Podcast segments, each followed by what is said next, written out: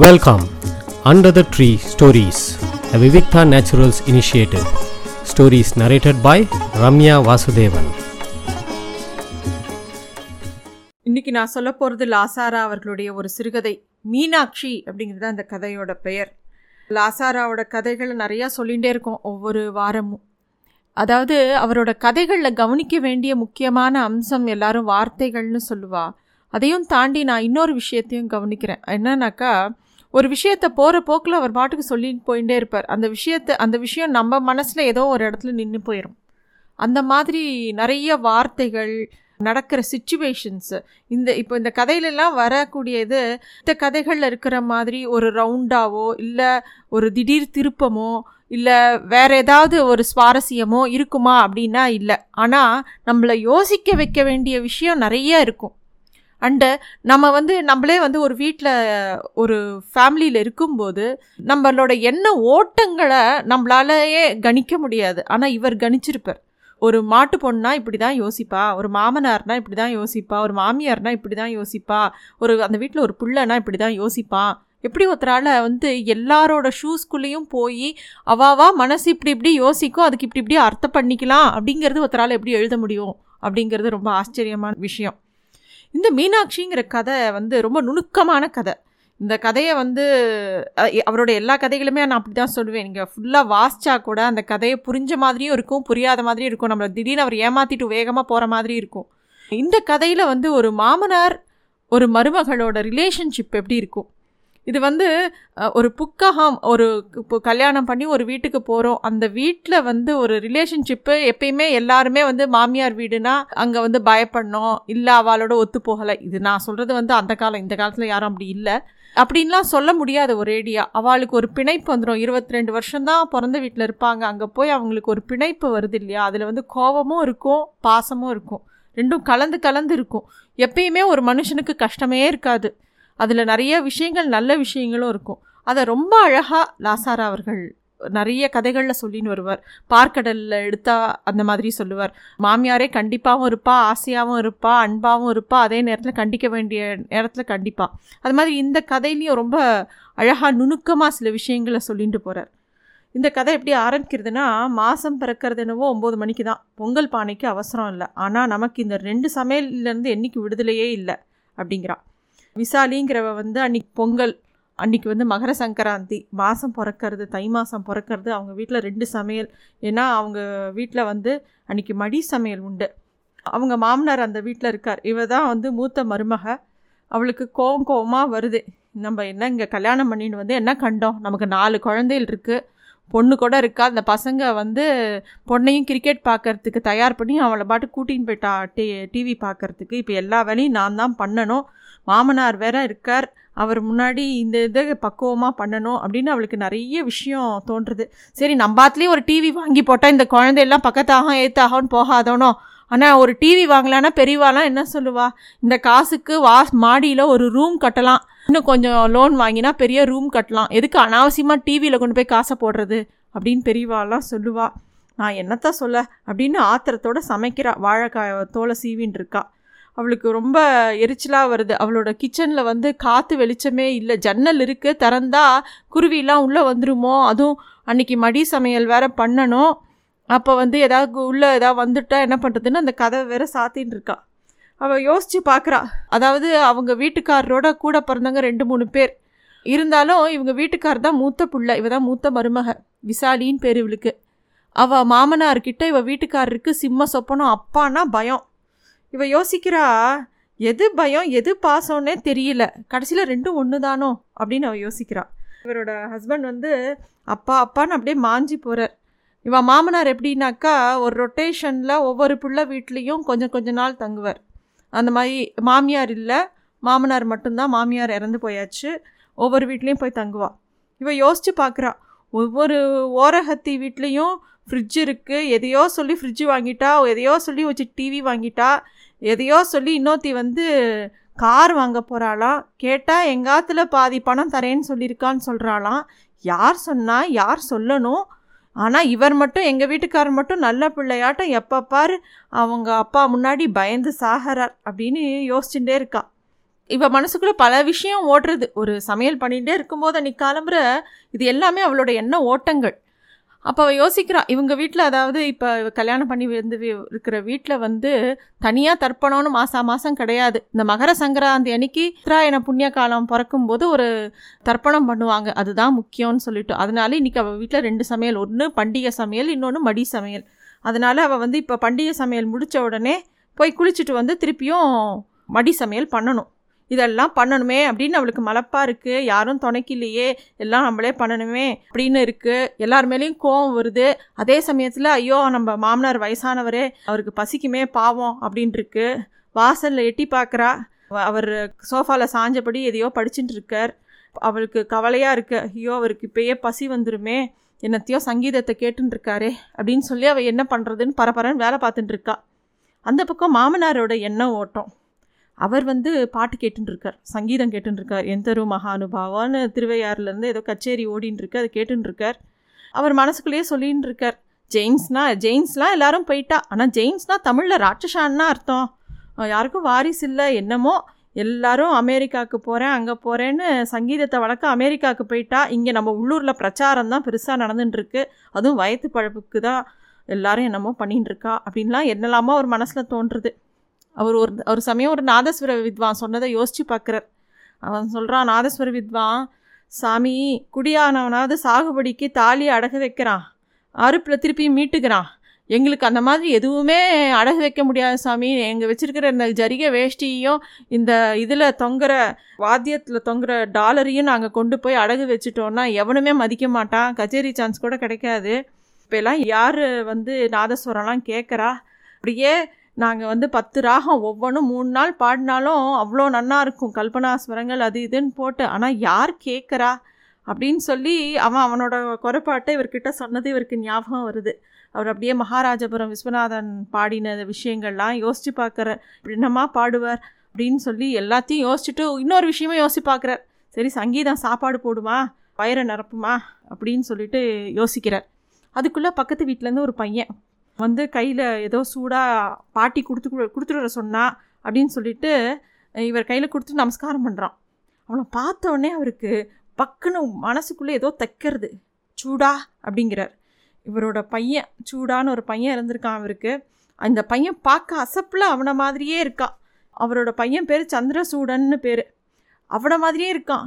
கொஞ்சம் கூட ஏதோ அவர் அவரோட பையனே திரும்பி வந்த மாதிரி இருக்குது அதில் ஒரு நிமிஷம் அந்த பையன் வந்து ப்ர ஏதோ அவள் பாட்டி கொடுத்தான்னு கொடுத்தோடனே அதை கையில் வாங்கிட்டு அவர் கண் கலங்கிறது வாய் கோணிக்கிறது அதை பார்த்தோடனே அந்த பையன் பயந்து போயிடுறான்.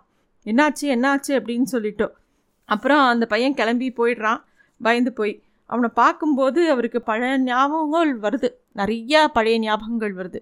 அதில் முக்கியமாக அவர் நினச்சிக்கிறார் நல்ல வேலை அதுக்கு முன்னாடி என் பொண்டாட்டி போயிட்டா சூடாக போகிறதுக்கு முன்னாடி பொண்டாட்டி போயிட்டான் ஏன்னா அந்த பையன் வந்து ஏதோ ஆக்சிடெண்ட்டில் செத்து போயிருக்கான். செத்து போனவனை வந்து அப்படியே ஏதோ பொம்மை மாதிரி கட்டி வச்சு கொண்டு வந்து வீட்டில் கொண்டு வந்து சேர்த்தான் நல்ல வேலை அவரோட மனைவி அதுக்கு முன்னாடியே இறந்து போயிட்டு. அந்த கொடுமையெல்லாம் பார்க்கல அப்படின்னு நினச்சி அவர் அதையும் நினச்சிக்கிறார். இது இந்த விஷயம்லாம் நடந்துட்டுருக்கு. சரின்னு ஒரு நிமிஷம் ஸ்தம்பிச்சு போயிட்டு அப்புறம் மெதுவாக எழுந்து சமையலறைக்கு போகிறார் சமையலறையில் வீல்னு கத்துற ஒரு சத்தம் வருது. அதனால் அங்கே போகிறார் அங்கே போய் பார்த்தா என்ன ஆச்சு? அப்படின்னு அவர் கேட்கும்போது நாசமாக போச்சு. இந்த வீட்டுக்கு விடியவே விடியாதா? அப்படின்னு சொல்லி சத்தம் போட்டு அந்த ஜன்னல் கதவை திறந்து வைக்கிற பார்த்தா வெளியில இருந்து ஒரு கிளி வந்து வீட்டுக்குள்ளே கீச்சு கீச்சுன்னு சத்தம் போட்டுன்னு உள்ளே வந்து அந்த அலமாரில் வந்து உட்காண்டுருது அவ கிழவருக்கு அதை பார்த்த உடனே என்னது இப்படி கத்துறது இது? அப்படின்னு சொல்லி இப்படி பார்த்துருக்கார்.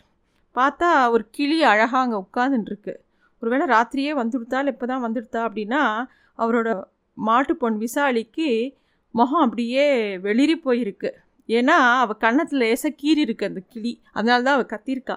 தோளில் என்னமோ பறந்து வந்து உட்காந்துதுன்னு பார்த்தேன்ப்பா. பார்த்தா பாருங்க கன்னத்தை கீறி எடுத்து அப்படின்னோடனே ஆமாம் ஆமாம் அவங்க அப்படியே கதப்பு கீழே தொங்குறது. பார்த்து பிடிச்சிக்கோ அப்படியே அப்படிங்கிறார். அப்புறம் மெதுவாக அதை அந்த உஷ் சத்தம் போடாத அந்த கிளி ஏதாவது பறந்துட போகிறதுங்கிற மாதிரி கை காட்டுறார் உத்ராய புண்ணிய காலம் இன்னைக்குன்னு பார்த்து நம்ம பாத்தில் கிளி வந்திருக்கு அப்படின்னு சொல்லிட்டு திடீர்னு கிழவர் ரொம்ப பரவசமாறார். மீனாட்சி நீ வந்திருக்கியா? அப்படின்னு சொல்லிட்டு அவர் கண்ணில் இருந்து அப்படியே ஜலமாக கண் பெருகிறது. விசாலிகிட்ட போய் அவள் தோலை தொட்டு அந்த மாட்டு பொண்ணோட தோளில் அந்த கிளி ஒரு நிமிஷம் உட்கார்ந்தது அதை தொட்டு கண்ணில் ஒத்திக்கிறார். ஓஹோ இப்படி யோசிக்கிறாரா மாமனார்? அப்படின்னு அப்போ தான் அவளுக்கு தோன்றுறது. மீனாட்சி வந்திருக்கியா? அப்படின்னு சொல்லிட்டு அவர் திருப்பியும் கேட்குறார் எந்த மீனாட்சியை மனசில் வச்சுன்னு இப்படி சொன்னார்? மதுரை மீனாட்சியா? இல்லை இந்த மீனாட்சியா?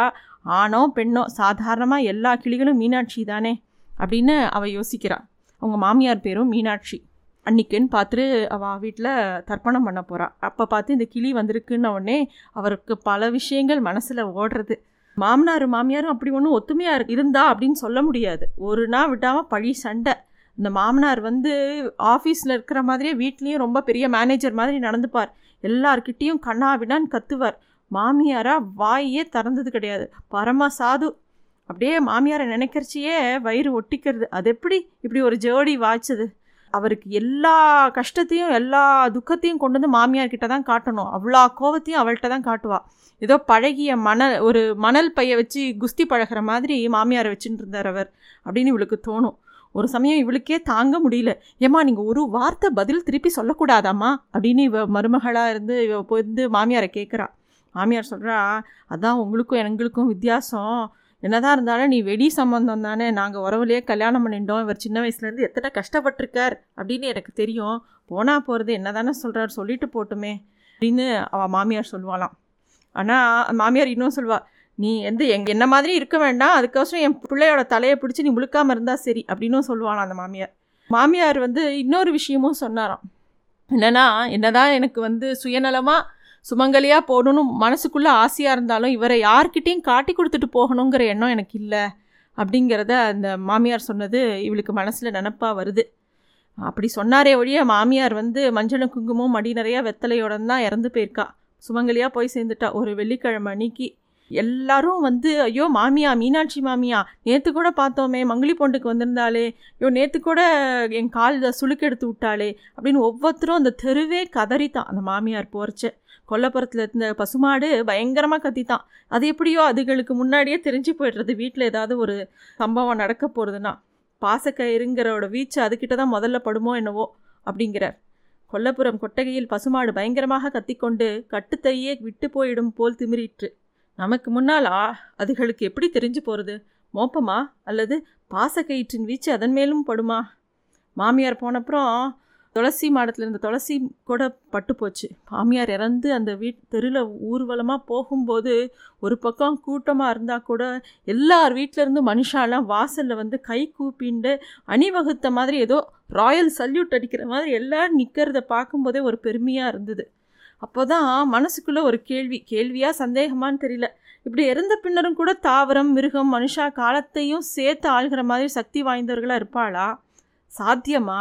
அப்போது சாவுங்கிறது உண்மையிலே கிடையாதா? பிறகு சாவு என்கிறது தான் என்ன? அது கூட ஒரு பலம் தானே அந்தர்யாமி பலம் தானே சாவுங்கிறது அப்படின்னு இவ யோசிக்கிறாள் அப்போ தான் வீடு சரிஞ்சது. என்னென்னா மாமியார் போனப்புறம் வீட்டில் நிறைய பிரச்சனை.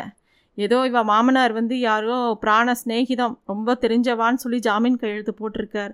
அதில் வந்து கேஸில் போயிடுத்து அதில் கொஞ்சம் நிலத்தகராறு அப்புறம் குத்தகைக்காரன் கேஸ் போட்டான். இந்த மாதிரி ஒவ்வொரு பக்கமாக பணம் போச்சு. அதுக்கு நடுவில் சூடா. சொல்லவே வேண்டாம். சூடாவை பற்றின கதையே சொல்ல வேண்டாம். அதுக்கப்புறம் இவள் வீட்டில் ஏதோ ஒரு பொண்ணு கூட இருக்கா. அந்த வந்து வீட்டை விட்டு போயிட்டாளா? செத்து போயிட்டாளா?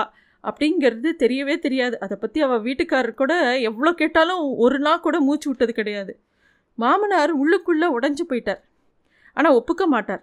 சிங்கம் அடிபட்டு விழுந்தாச்சு. இனிமே இப்படி தான் இருக்கும்ன்றது அவருக்கே தெரியும். காயத்தில் ஈ எறும்பு மக்கிறதையும் பிடரி உன் உண்ணி பிடுங்கிறதையும் கூட சிங்கம் சகிச்சுக்கும். ஆனால் மேலே எலி ஓடுறது தான் அதுக்கு தாங்கவே இல்லை. இது நியாயம் தானே இந்த மாதிரி எல்லா விஷயங்களும் அந்த மருமகளுக்கு மனசில் ஓடிண்டே இருக்குது மாமனாரை பற்றி வேகமாக போகிறா சமையல் ரூம்குள்ளே அதாவது அவள் மடி குளியல் குளிச்சுட்டு வந்து சமையல் அடுத்த சமையல் பண்ண வரும்போது மாமனார் கையில் இருக்கிற கிளி வந்து ஒவ்வொரு கேரட்டாக வாய்க்குள்ளே போட்டு சாப்பிட்றத பார்க்குறாரு இவளுக்கா கோபமாக வருது. என்னது இது? நான் வந்து சமையலுக்கு நறுக்கி வச்சுருக்கேன். நீங்கள் பாட்டுக்கு எடுத்து கொடுத்துட்டுருக்கேல இன்றைக்கி மடி நைவேத்தியம் கிடையாதா? அப்படின்னு கேட்குறான் உடனே மாமனார் சொல்கிறார் மடி சாப்பிட தான் அவளே நேரில் வந்திருக்கா. அப்புறம் மடி என்ன அம்மாடி? அப்படிங்கிற ஓஹோ அப்படி யோசிக்கிறேடா. அப்படின்னு சொல்லிவிட்டு அவள் நிறைய விஷயங்கள் யோசிக்கிறா. திடீர்னு மாமனார் இப்படி பேசுகிறா திடீர்னு அப்படி பேசுகிறா இதுவே ஒரு காலத்தில் நடுக்குளத்தில் இப்படி இருக்கணும் அப்படி இருக்கணும்னு ஆயிரம் விஷயம் பேசினவர் தான் இவர். இப்போ வந்து இப்போல்லாம் அதெல்லாம் நம்ம பார்த்து பசங்களுக்கெல்லாம் சொன்னால் அதெல்லாம் அந்த காலம்ப்பா அப்படின்றவா. அப்படிலாம் இவா வீட்டுக்காரெலாம் அவள் அப்பாவை எடுத்து பேசிட முடியாது. கல்யாணம் ஆகி பு புக்ககம் வந்த புதுசு. இவளுக்கு வந்து கல்யாணம் ஆன புதுசில் இவள் மாமனார் பேசின பேச்செல்லாம் ஞாபகத்துக்கு வருது. என்னடா இந்த வயசில் நீங்கள்லாம் கோவிலுக்கு போகிறதும் சாமியை கு கும்பிட்றேன்னு சா சாக்கில் போய் சைட் அடிக்கிறதும் உங்கள் அம்மா தான் உங்களுக்கெல்லாம் சேர்த்து வச்சு கோயிலுக்கு போகிறாளே அது போகாதா நீங்கள் வேற போகணுமா? அவாவா வேலையோ படிப்போ எது இருக்கோ அதில் வந்து முழு ஈடுபாட்டோடு பண்ணுங்கோடா அது போதும். சும்மா கோவிலுக்கு போகிறானா எங்கே எதுக்கு தேவை இருக்குது கோவிலும் தெய்வமும்? அப்படிம்பாரான் அதே மாதிரி ஏதாவது கோவம் வந்ததுன்னா வேக வேகமாக எல்லாத்தையும் ரூம்குள்ளே போய் கீழே தள்ளி விட்டு துவம்சம் பண்ணுவார் சூடாவோட டிரான்சிஸ்டர் அம்மா எடுத்து வச்சுருந்த மடி ஜலம் எல்லாத்தையும் டமால் டுமில் தடால் புடால்னு எல்லாத்தையும் தள்ளி விடுவார். இதெல்லாம் அவளுக்கு இன்றைக்கி ஞாபகம் வருது. கல்யாணம் ஆன புதுசில் வந்த பொங்கலில் நடந்த விஷயங்கள்லாம் இப்போ அவளுக்கு ஞாபகம் வருது. இப்போ சிரிப்பும் வருது. அப்போ ஒரே பயமாக தான் இருந்தது அந்த விஷயம்லாம் நான் யோசிக்கும்போது. அது வந்து மாமனாரோட யானைக்காலன்னு வச்சுக்கலாம். அதுக்காக இப்போ அவருக்கு என்ன பூனைக்காலமா? அப்படின்னா கூடத்தில் படமாக மாட்டியிருக்கிற மாமியார் எல்லாத்தையுமே பார்த்துன்னு தான் இருக்கா. ஏதோ அப்படியே போயின்னு இருக்கு.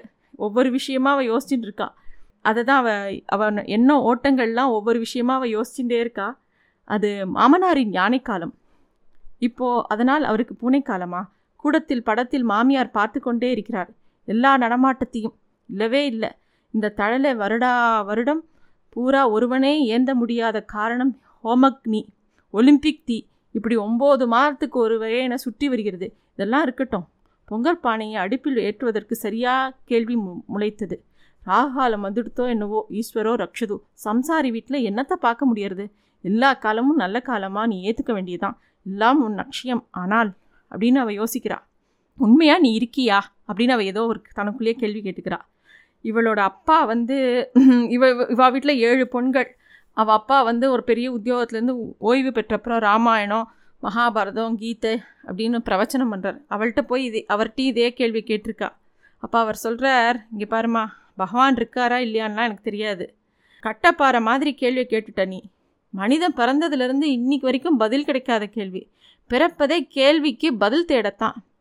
எனக்கு தெரிஞ்சு ஒன்று தான் கண்ணக்கோல் சாத்துறதுக்கு திருடனுக்கு சுவத்து மூளை ஒன்று வேணும்.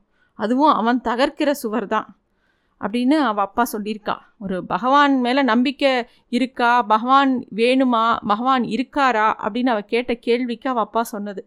எல்லாருக்குமே ஒரு ஒரு நம்பிக்கை தேவைப்படுறது. ஒரு திருடனுக்கு கூட ஒரு கண்ணக்கோள் சாத்திரத்துக்கு ஒரு மூளை தேவைப்படுறது. அது மாதிரி அது அவாவால் தான் தேட வேண்டிய விடை அப்படிங்கிற மாதிரி அவள் அப்பா சொல்லிடுறான் இது சரியான பதிலா அப்படின்னு அவள் யோசிச்சுட்டே இருக்கா. ஒவ்வொரு நினைவுகளாக அவளுக்கு வந்துட்டே இருக்குது திடீர்னு ஐயோ நம்ம சீக்கிரம் சமைக்கணுமே.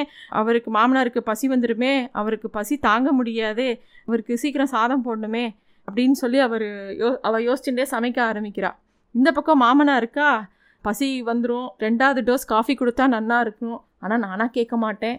அதெல்லாம் என் மனைவி இருக்கும்போது அது இது டான் டான்னு வந்து நிற்கும் யாரும் நம்ம கேட்டால் யாராவது காஃபி கொடுக்கணும்? அவாவா அவளுக்கு தெரியாதா? அதெல்லாம் அவாவா அறிஞ்சு கொடுக்க வேண்டாமா? அப்படின்னு அவர் யோசிச்சுட்டே இருக்கார். ஆனால் வந்து என் மனைவி கிட்ட நான் வந்து நிறையா சமயம் கோபமாக நடந்துட்டுருக்கேன் ஆனால் வந்து அவகிட்ட நான் மன்னிப்பாக கேட்கணும் அப்படின்னு அப்படியும் ஒரு எண்ணம் தோன்றது அவர் மனைவியை பற்றி நினைக்கும்போது. நிறைய விஷயங்கள் அவர் மனசுலேயும் ஓடுறது. ஒரு பக்கம் மருமகளோட நினைவோட்டம் ஒரு பக்கம் மாமனாரோட நினைவுகள்லேருந்து பல விஷயங்கள் தெரியறது. அவர் வந்து திருப்பியும் ஜன்னல் வழியாக பார்க்குறார் இன்னைக்கு காலம்புரை வந்து பிரசாதம் கொடுத்துட்ட பையன் வந்து இந்த சூடா அவரோட புள்ள சூடா மாதிரியே இருந்தாலும் அவன் எங்கேயோ போகிறான் அவன் அப்படியே பார்த்துட்டு இருக்கான் அவன் வந்து கையை பார்த்து இவரை பார்த்த உடனே இப்படி கை காட்டுறான். இவரும் கை காட்டுறார். மனசுக்குள்ளே தோன்றது என்னமோ அந்த பிள்ளைய பார்த்து நம்ம டக்குன்னு அழுதுட்டோம். அந்த பையன் கண்டிப்பாக பயந்துருப்பான். நாளை பின்ன எங்கேயாவது ஒரு நாள் வாத்துக்கு போய் என்ன சங்கராந்தி ஆச்சான்னு கே விசாரிச்சுட்டு நம்மளா ஒரு வார்த்தை பேசிட்டு நல்ல வார்த்தை பேசிட்டு வரணும் அப்படின்னு சொல்லிட்டு யோசிக்கிறார். அப்படியே அவர் மருமகளை பார்க்குற அவள் ஏதோ யோசனையில் சமையல் பண்ணிட்டுருக்கா அவர் மனசுலேயும் தோன்றுது பாவம் நல்ல பொண்ணு தான் அவளுக்கும் கஷ்டம் எவ்வளோ வேலை தனியால் இத்தனை காரியம் பார்க்க வேண்டியிருக்கே. பாவம் நல்ல பொண்ணு எல்லாருக்கும் முன்னாடியும் வந்தவோ. எப்பயுமே மாமனார்களுக்கும் மூத்த மருமகளுக்கும் ஒரு நல்ல ஒரு அண்டர்ஸ்டாண்டிங் இருக்கும். அது அவரும் அது மாதிரி யோசிக்கிறார் நல்ல பொண்ணு அது இதுன்னு யோசிக்கிறார். அப்புறம் அவர் கேட்குறார் என்ன நீ சமைக்கிற நாடி பார்த்தா இனிமேல் கண்ணுக்கு தான் சமைச்சு முடிப்ப போல் இருக்கே அப்படின்னு நக்கலாக கேட்குறார் அவள் ஒன்றுமே சொல்லலை பேசாமல் இருக்கார். என்ன அவன் பிறந்தாத்துக்கு எப்போ போகிற கணுக்கு அப்படின்னு கேட்குறார் எனக்கு பிறந்தாவே கிடையாது அப்படின்னு அவள் பதில் சொல்கிறா ஓ இந்த பொங்கல்லேருந்து எழுத்து பேசுகிறதுக்கு கூட தெரிஞ்சுட்டியா அப்படின்னு அவர் கேட்குறார் அவளுக்கு வந்து உடனே மனசில் தோன்றது ஆச்சு மாமனார் விஷம் கக்க ஆரம்பிச்சாச்சு ஆச்சுன்னு அவருக்கு சாப்பாடு போடணும் அப்படின்னு யோசிக்கிற ஆரம்பிக்கிறா. அதுக்குள்ளே கீ கீச் கீச்சுன்னு சத்தம் வருது. பார்த்தா அந்த வீட்டுக்குள்ளே உட்காண்டிருந்த கிளி பறந்து போய் வெளியில் இருக்கிற மரத்தில் போய் உட்காண்டிருக்கு உடனே இவர் நினச்சிக்கிறார் சரி சரி போ போ. மனுஷாலோக்கிட்ட தான் பாசத்தில் மாட்டிக்க வேண்டியிருக்கு. உன்கிட்ட வேற மாட்டிக்கணுமா? கிளம்பிப்போ அப்படின்னு இவர் நினச்சிக்கிறார். அவர் சொல்லிவிட்டு அவர் பாட்டுக்கு அவரோட வேலையை பார்க்க போகிறார் இவ விசாலி வந்து சமையல் முடித்து அன்றைக்கி எல்லா வேலையும் முடிஞ்ச உடனே சாயந்தரம் சரி எல்லோரும் வரப்போகிற நேரத்துக்கு சாப்பாடெல்லாம் போடணும். கொஞ்சம் பளிச்சுன்னு ட்ரெஸ் பண்ணிக்கலாம். அப்படிலாம் யோசிச்சுட்டு ஏதோ பண்ணிட்டு இருக்கா திடீர்னு பெரிய வீரல் சத்தம் கேட்கறது பெருசாக யாரோ கத்துற சத்தம் கேட்கறது. ஏதோ பெரிய மரம் வந்து உடஞ்சி விழற மாதிரி ஒரு சத்தம் கேட்கறது. வாசலில் போய் பார்த்தா இந்த சோஃபாவில் மாமனார் அப்படியே விழுந்து கிடக்கார். கண்கள் மூடி இருக்கிற மாதிரி இருக்குது அப்படியே அவளுக்கு வடவடைச்சு போச்சு. அவள் அப்படியே பச கையை பசங்க நிற்கிறா ஐயோ அப்பா அப்பான்னு கூப்பிட்றா. க பக்கத்தில் இருக்கிற கூஜாலேருந்து தண்ணி எடுத்து அவரோட முகத்தில் தெளிக்கிறா. அப்பா என்ன ஆச்சுப்பா? ஏன்பா ஏதாவது பயந்துட்டேடா? அப்படின்னு கேட்குறா. இவளை பார்த்த உடனே அவன் மாமனார் அப்படியே வெடி வெடித்து அழ ஆரம்பிக்கிறார். அவளுக்கு கஷ்டமாக எடுத்து அவள் மாமனார் இப்படி அழுதெல்லாம் அவள் பார்த்ததே இல்லை. அப்பா அப்பான்னு சொல்லிட்டு அவளுக்கும் அழுக வந்துடுத்தோம் என்ன செய்கிறது என்ன என்ன செய்வது? என்ன செய்கிறோம்? என்ன செய்தோம்? உணர்விழந்தது அவரை அணைத்து கொண்டாள்.